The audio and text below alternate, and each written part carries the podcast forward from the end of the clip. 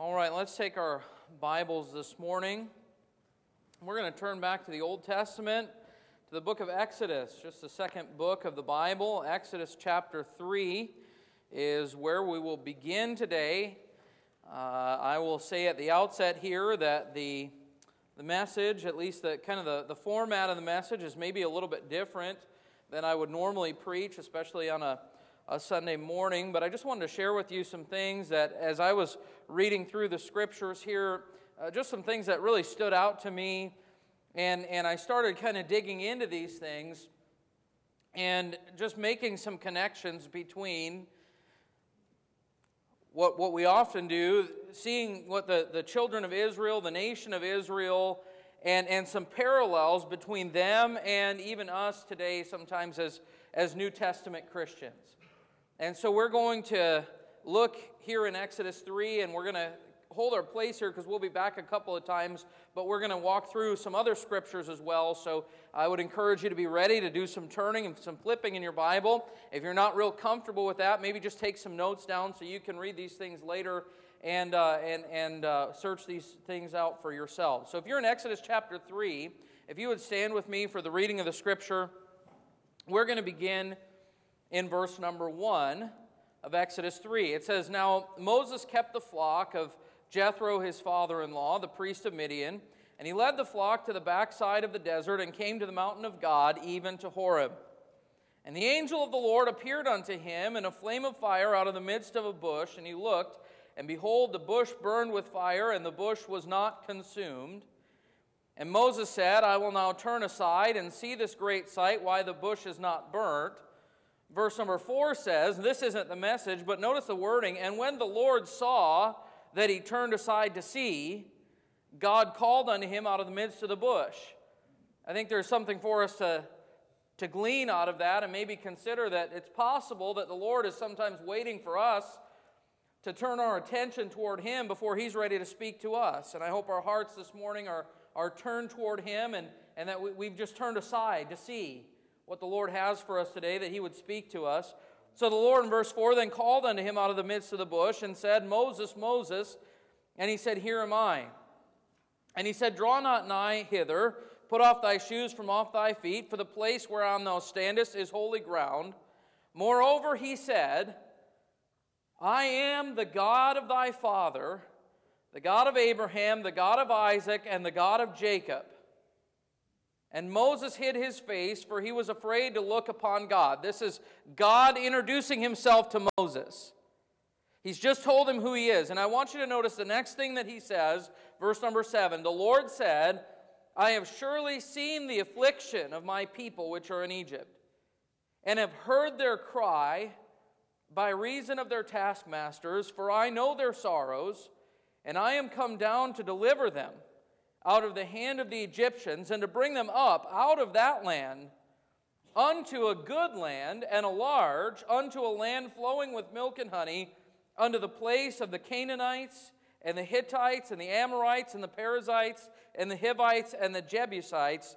Now therefore, behold, the cry of the children of Israel is come unto me, and I also have seen the oppression wherewith the Egyptians oppress them Come now, therefore, and I will send thee unto Pharaoh, that thou mayest bring forth my people, the children of Israel, out of Egypt. Let's pray. Heavenly Father, this morning I pray as we look into your word that you would give us understanding. Lord, as we heard in the Sunday school hour, that you would, that you would shine the light on your word and that by your spirit that you would speak to us, Lord, and, and give us the illumination and understanding of the things that you would have us to receive here today. I pray that today our, our view, our concept of God, our worldview as it relates to you would be challenged by the scriptures. And that today we would begin to see you maybe more than we ever have before for who you are and who you have revealed yourself to be. And so, Lord, would you speak to our hearts today and, and draw us unto yourself through the scriptures, we pray in Jesus' name. Amen. You can be seated.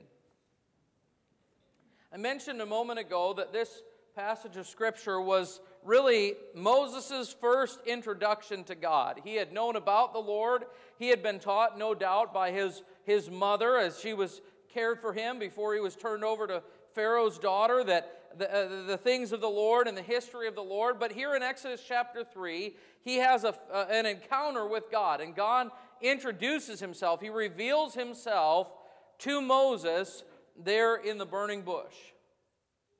And I want you to, to notice some things that we see about the Lord that he, in the way that he revealed himself to Moses right off the bat. Look at verse number seven. And the Lord said, I have surely seen the affliction of my people which are in Egypt, and have heard their cry by reason of their taskmasters, for I know their sorrows. And I am come down to deliver them out of the hand of the Egyptians. He reveals himself, the Lord reveals himself here to Moses as a, as a God of compassion, a God of love, and a God who is seeking to deliver his people. And then we read on, and he says, in verse number 8, and come down to deliver them out of the hand of the Egyptians, and to bring them up out of that land unto a good land and a large, unto a land flowing with milk and honey. And He reveals himself here not only as a, a, God of compassion and a God of deliverance, but he is also revealing himself as a God of blessing. I want to bring my people out of their bondage. I want to bring them out of their trial. I want to bring them out of the pain that they're in today. And I want to deliver them not only out of that into the wilderness, but I want to bring them into a, a, a good place, a good land. And I want to bless them and, and I want to do good things for them there. And then he says, and it may not seem real significant to you, but he says in verse, uh, the end of verse number eight that it is unto the place of the Canaanites and the Hittites and the Amorites and the Perizzites and the Hivites and the Jebusites. You say, well, what does that have to do with anything? Well, what the Lord is saying to him is that not only am I coming to deliver my people, not only am I going to bring them into a good land, but I'm going to bring them to the land that I promised to their fathers, the land of Canaan. In other words, God is revealing himself not only as a God of compassion, not only as a God who desires to bless them, but a God who is faithful to fulfill his promises. That it is now the time that the Lord is going to, to fulfill the, the covenant that he made with Abraham and with Isaac and with Jacob. And so, from this, Moses should have understood some things about God. As God says, Moses, here is who I am. This is, I am the God of your fathers. I'm the God of Abraham and Isaac and of Jacob. And from what he said, Moses should have made some conclusions and come to some conclusions about the Lord. First of all, that he is good. That the Lord God of my fathers is a good God. Now, this is different than the gods that Moses was familiar with, the gods of Egypt. They lived their lives in in Egypt in that time, and certainly even today, all around the world, you find people who are living their lives trying to appease the spirits and appease the gods because if I do something to anger the gods or, or the spirits, they're going, to, uh, they're going to curse me. But if I can appease them in some way, maybe they'll bless me. This is the mindset of the heathen. And this is what Moses would have been familiar with. But now the Lord is revealing himself to Moses as something, a, God who is totally different than any other God, a God that is seeking the well being of his people. And Moses should have thought immediately this God is good. The Lord, who is above all, he is a, a, a good God. Secondly, he should have concluded that blessings come from God. Notice again, he, the, the, Lord said that He wanted to bring His people into a promised land, a, a, a land that was flowing with milk and honey, a, a, place where they would have all of their needs met, a place where uh, they, would, they would have reprieve from the hard labor that they had been uh, serving under. The Bible tells us in, in the book of James, in verse seven, uh, chapter 1, verse 17, every good gift and every perfect gift is from above and cometh down from the Father of lights, with whom is no variableness, neither shadow of turning. Did you know that every good thing in your life today is because of the good blessings of God in your life? Every good thing that we possess Eh, eh, the, the, the air that we breathe, the food that we eat, the, the house that He's given us to live in, the family that we have, the, the, the sunshine outside today, the beautiful weather, this church and church family and, and friendships and fellowship and, and all of the good things of life. It is only because God has blessed us with those things. God is a God of blessing. So he's a good God, and, and he's a God of blessing. And, and, and, and since he is a, a God who keeps his promises and fulfills his promises, Moses should have concluded that this God can be trusted. That if he is seeking to, to bless me and, and do good for me and, and help me in my life, he's not looking to, to destroy his people. He's not looking to lower the hammer on me, but he's, he really desires to do that which is good. I can trust the heart of my God to do that which is best for me. Moses should have been able to conclude those things. But I want you to go forward maybe a page or two to the book of Exodus, but chapter number 5 chapter 5. So uh, the rest of chapter 3 and most of chapter 4 is actually Moses arguing with the Lord about why he's not the man that should be going back into Egypt. But the Lord finally convinces him, and he sends Moses and Aaron back into Egypt, uh, where, where they're going to confront Pharaoh. Chapter 5, they do that. Verse number 1 And afterward, Moses and Aaron went in and told Pharaoh, Thus saith the Lord God of Israel, let my people go, that they may hold a feast unto me in the wilderness. And Pharaoh said, Who is the Lord, that I should obey his voice to let Israel go? I know not the Lord, neither will I let Israel go. Now, maybe it's just because I'm a New Testament Baptist preacher. But if there was a, a, ruler that said, Who is the Lord? I know not the Lord. I think I, I would look at that and think, Boy, that's an opportunity right there. Let me tell you about him. Let me tell you what I know about the Lord. but obviously, this is kind of a scorning statement. Who is the Lord? I, I'm not going to listen to this Jehovah, right? But notice in verse number three, Moses' response to Pharaoh. And they said, The God of the Hebrews hath met with us. Let us go, we pray thee, three days' journey into the desert, and sacrifice unto the Lord our God. Listen to their reasoning lest he fall upon us with pestilence or with the sword. Now, I don't know about you, but when I read that, that's not the, that's not the reasoning that the Lord gave that they ought to obey him. He didn't say, you know, you better, you better do what I say and come out of the promised land or else I'm going to fall upon you with pestilence and sword. No, actually, the message was entirely different. He said, I, I, have seen the affliction that you're under today, and I have something better for you. If you'll just simply follow me, there is something better for you if you'll be obedient to me. But here Moses is now presenting God to Pharaoh as though he's some kind of a, a, a, cruel God, a, a, God that is looking to, to destroy his people. Uh, Pharaoh, please be merciful to us and deliver us from our God, is essentially what he's saying. If you don't allow us to do this, God's going to kill us. And so he's really looking to Pharaoh, hoping for mercy, when he should have been looking to the Lord, understanding that it's the Lord who's merciful, not Pharaoh. And so he's got this idea in his mind, he's presenting, he's communicating something about God that God had not communicated to him. There was confusion, there was misunderstanding of the heart of God. Now, I want to take a moment here and, and just clarify something because it's possible that as, as, I preach about this and talk about this, that you may come to the, the idea that somehow I'm saying that you know, God is a God that uh, he, he is love, and therefore he, he, he isn't just, and He doesn't judge sin. And, and folks, that's not true at all. And, and God is a God to be feared, and, and God is a God of justice, and, and He does punish sin and sinners. The Bible says it is a fearful thing to fall into the hands of the living God. Psalm 7 and verse 11 says, God judgeth the righteous, and God is angry with the wicked every day. Exodus 34 and verse 7 says he, he's keeping mercy for thousands, forgiving iniquity and transgression and sin, and that will by no means clear the guilty, visiting the iniquity of the fathers uh, upon the children and upon the children's children under the third and fourth generations. Uh, generation, Jesus asked the, the Pharisees who have warned you to flee from the wrath to come.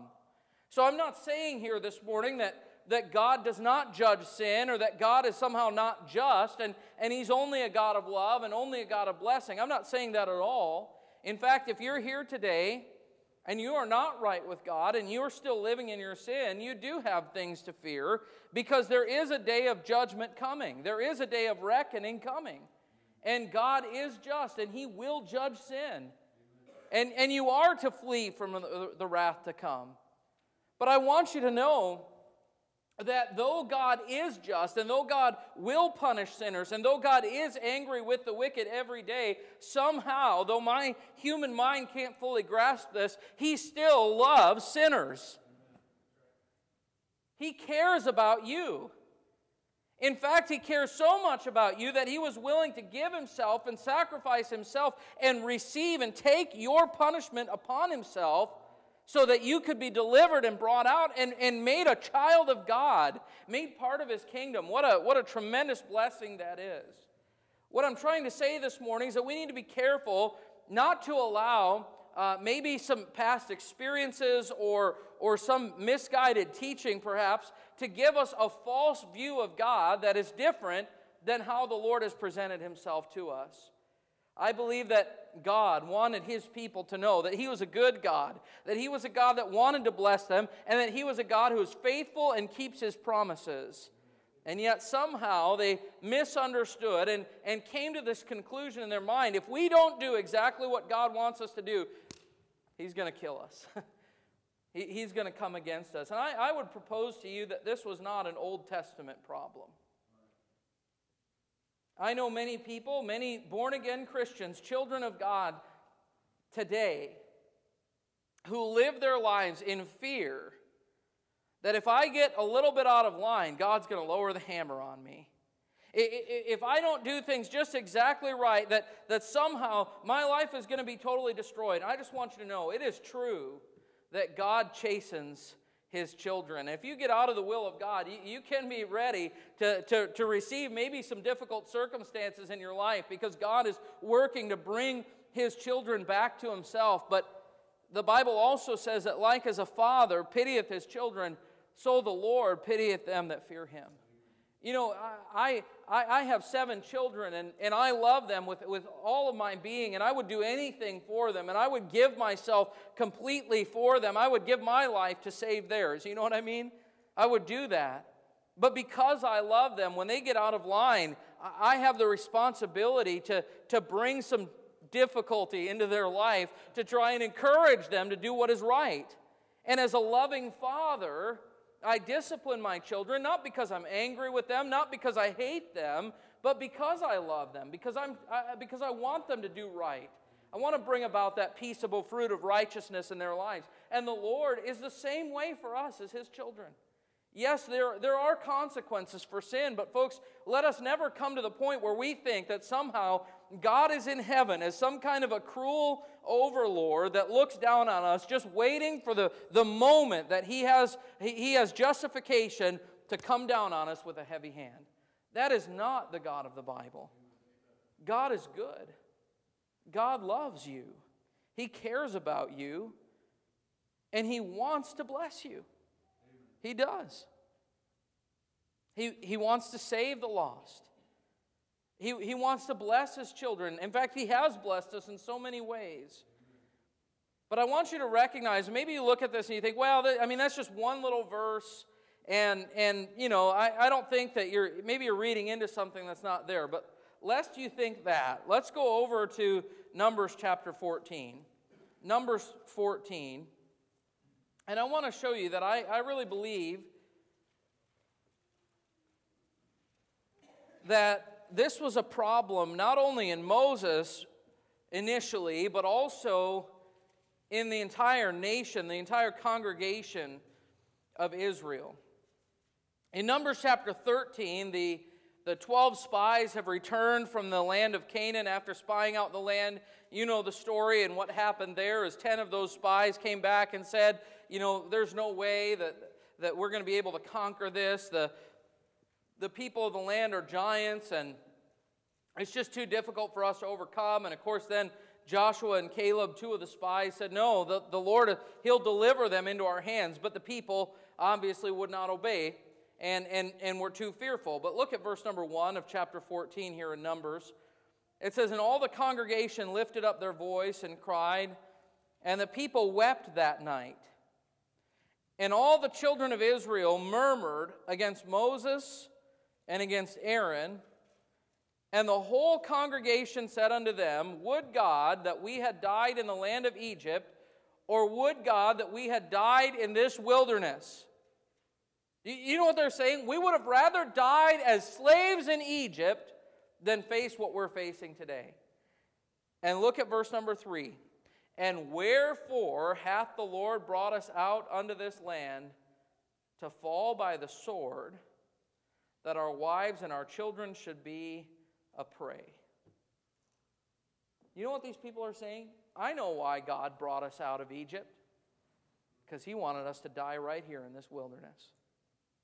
I, the, the, the reason that the Lord brought us out was because He just, He was being cruel to us.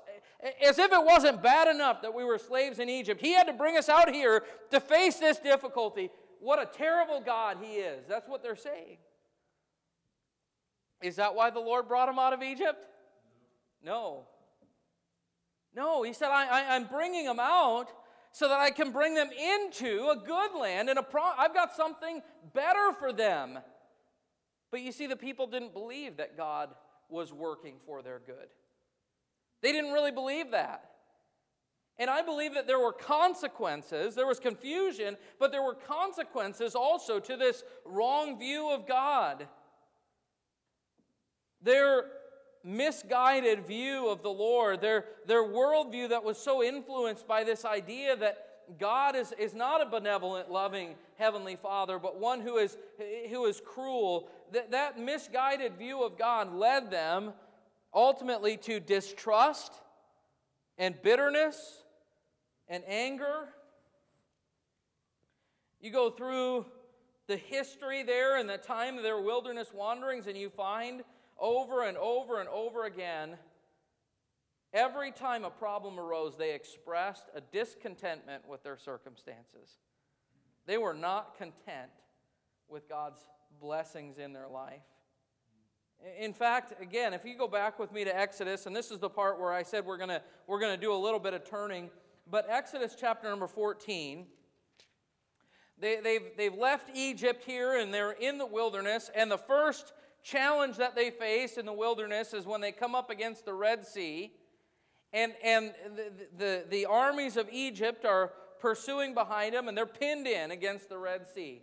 That's the first first challenge that they face. And in verse number 10 of Exodus 14, it says, And when Pharaoh drew nigh, the children of Israel lifted up their eyes, and behold, the Egyptians marched after them, and they were sore afraid. And the children of Israel cried out unto the Lord, and they said unto Moses, Because there were no graves in Egypt, hast thou taken us away to die in the wilderness?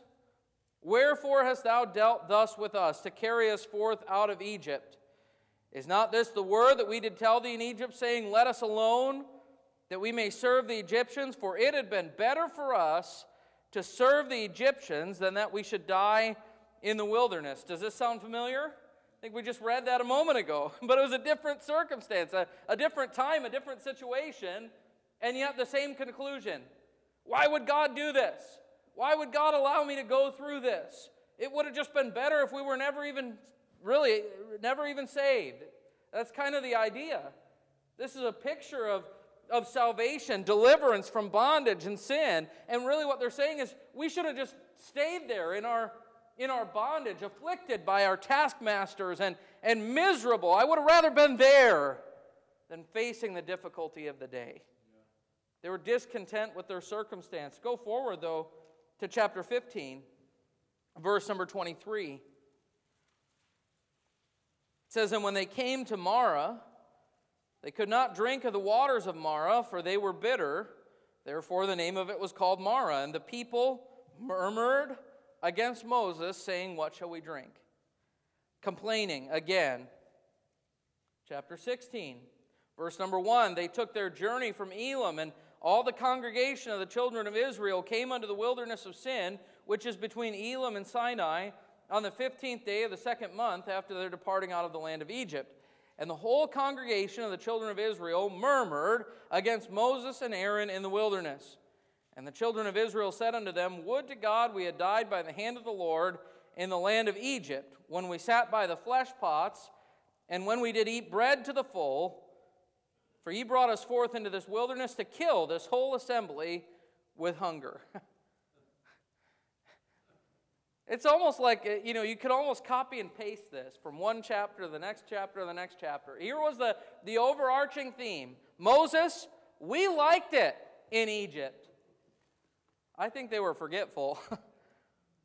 what, what did God say? I've heard their cry by reason of their taskmaster. I've seen their oppression. I've, I've seen the bondage. I've seen how cruelly they're being treated. I've seen the injustice.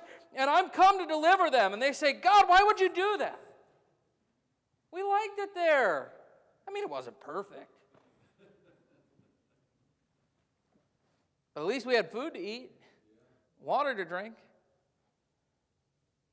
By the way, in all of these circumstances, all of these problems, did God have a solution?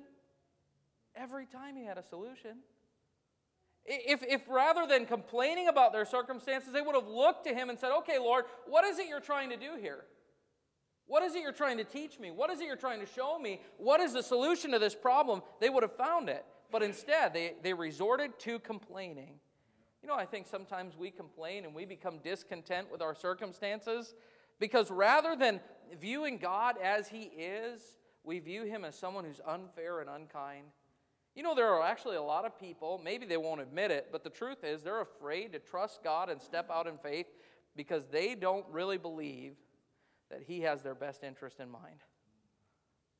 If you really believe that God is who He says He is, that He is good, that His way is best, and that all things work together for good, you would have no fear to trust Him and follow Him. If you knew that God wanted the best for your life, you'd follow Him and obey Him. And the only reason we don't is because we, we really don't trust Him. We don't really trust His heart. We, we don't think that He has our best interest in mind.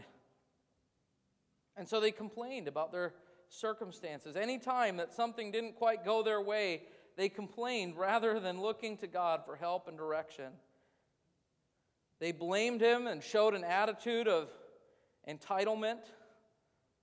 When they, when they faced trials, they, they should have looked to God and seeking to understand his purpose, trusting that he was working for their good, because we know that all things work together for good to them that love God. But instead, they complained. They didn't really see God for his goodness, they saw him simply for the problems that they faced. They saw God as simply a means to an end. They wanted the blessings, but they didn't want God. so when they weren't seeing the blessings really at hand, they complained against God. So their, their false view of God, their wrong view of God, resulted in a discontentment with their circumstances, but it also caused them to become bitter against Him go, if you would, just briefly to Numbers chapter 21. I know, again, we're flipping back and forth a lot, but I want to show you that this is, this is a pattern that we see here.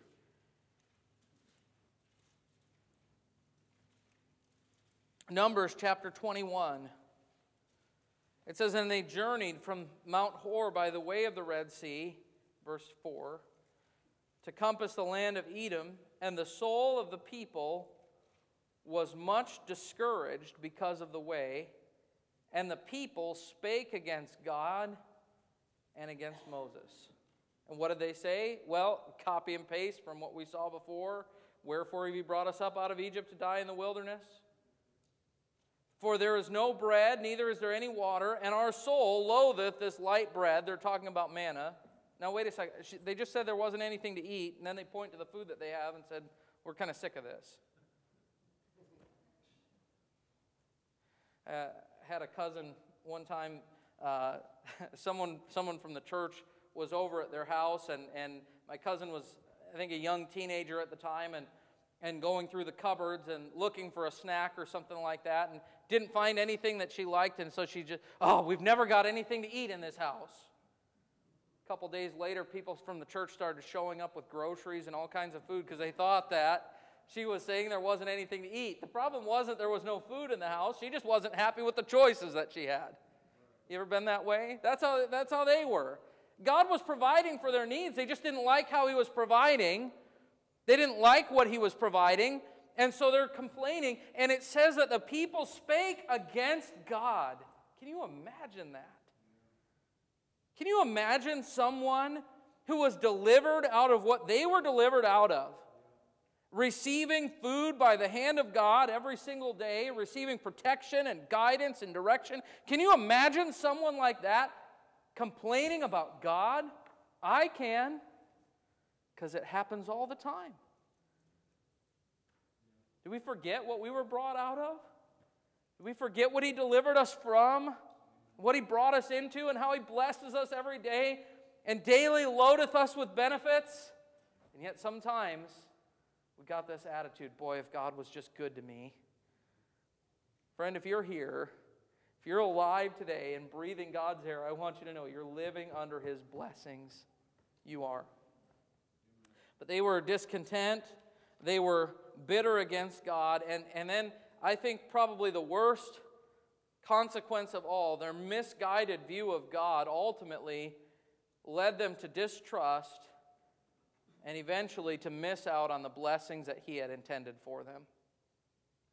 Remember, we read a moment ago in Numbers 14 where the people complaining against God, not trusting God, ultimately that was the reason that they did not go into the promised land. That's why they didn't go into the land of Canaan, because they didn't believe God. They didn't trust that He was going to do what He said He would do.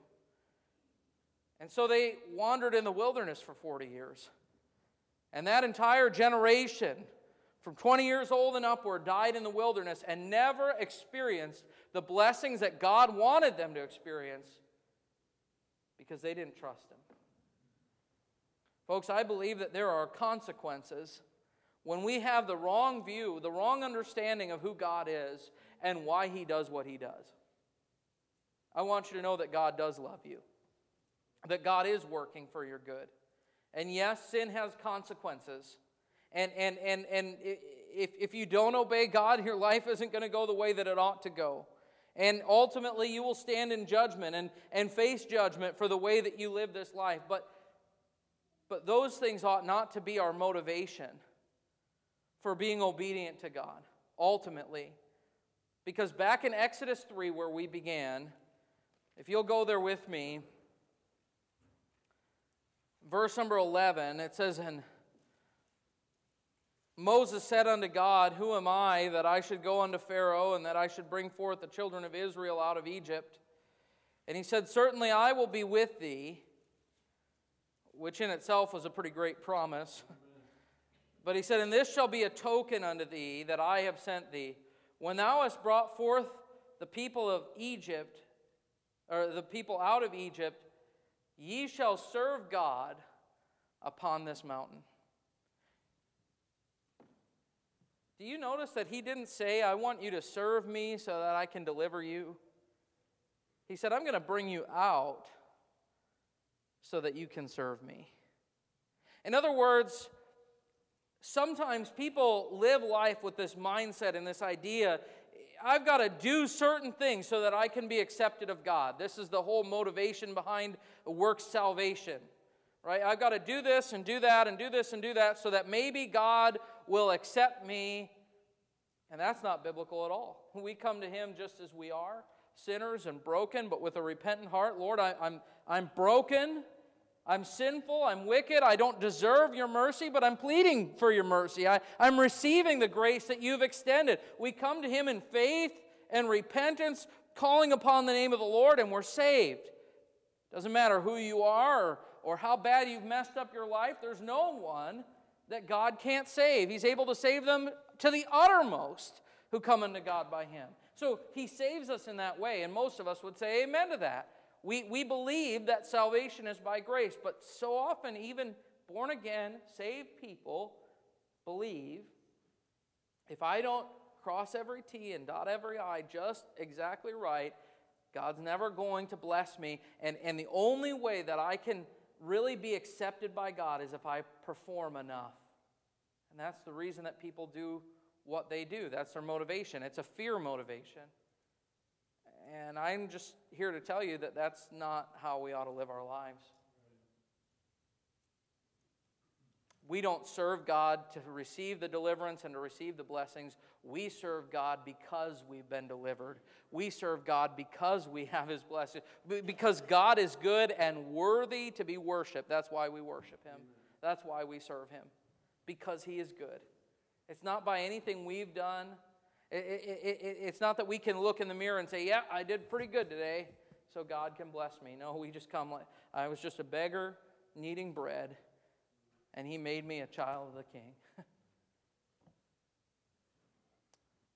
2 Corinthians chapter 5 says, It is the love of Christ that constrains us. It, it, it's the love of Christ that motivates us.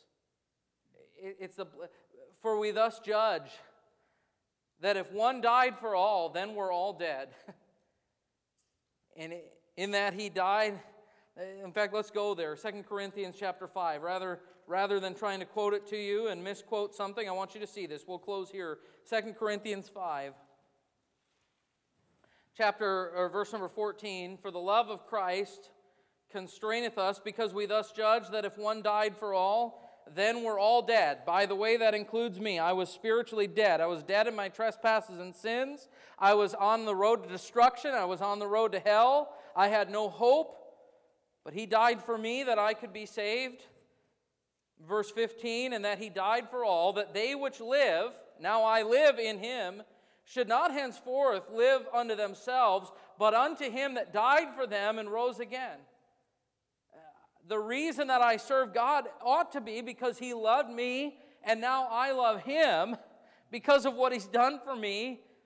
And, and I've made this judgment in my life that I was what I was a slave in bondage to sin, but He brought me out and He delivered me. And, and because of that, I want to put my life in His hands. I want to let Him do with it whatever He wants to do. I don't have much to offer God, but, I, but whatever I have is His, and I want to live for Him because He is good, because He loved me, and it ought to be the love of Christ that motivates us, that constrains us, that drives us to serve Him. I shouldn't serve Him because I'm afraid of the consequences if I don't, but rather because I love Him for His goodness. I don't want my children to obey because they're afraid if they don't that they're going to have to wince and, and, and dad's going to come down on them. I want them to obey and do right because they, they love me and they, they, they want to do what's pleasing to me and they know that I have their best interest at heart and, and that I'm helping guide them through life. I want that to be their motivation. I, I don't want to crack the whip on my children. You know what I mean? And just make them feel like they're driven all the time. Do this. Do this. Don't do that. Now, there has to be some of that. But that's not the motivation for what we do. The motivation is, son, I love you. I want what's best for your life. I want, I want God to use you in your life. And so trust me, follow me. Adhere to this set of rules and standards because it's what's best for you in your life, not because you're afraid of me. And folks, I just believe that as, as New Testament Christians, just as God's people all the way back there coming out of Egypt, our heart needs to be turned to the Lord where we say, you know what, I, I can trust Him because He's revealed Himself to me for who He is. He is a God of goodness, He's a God of blessing, and He's a God who keeps His promises, and He is worthy of my life.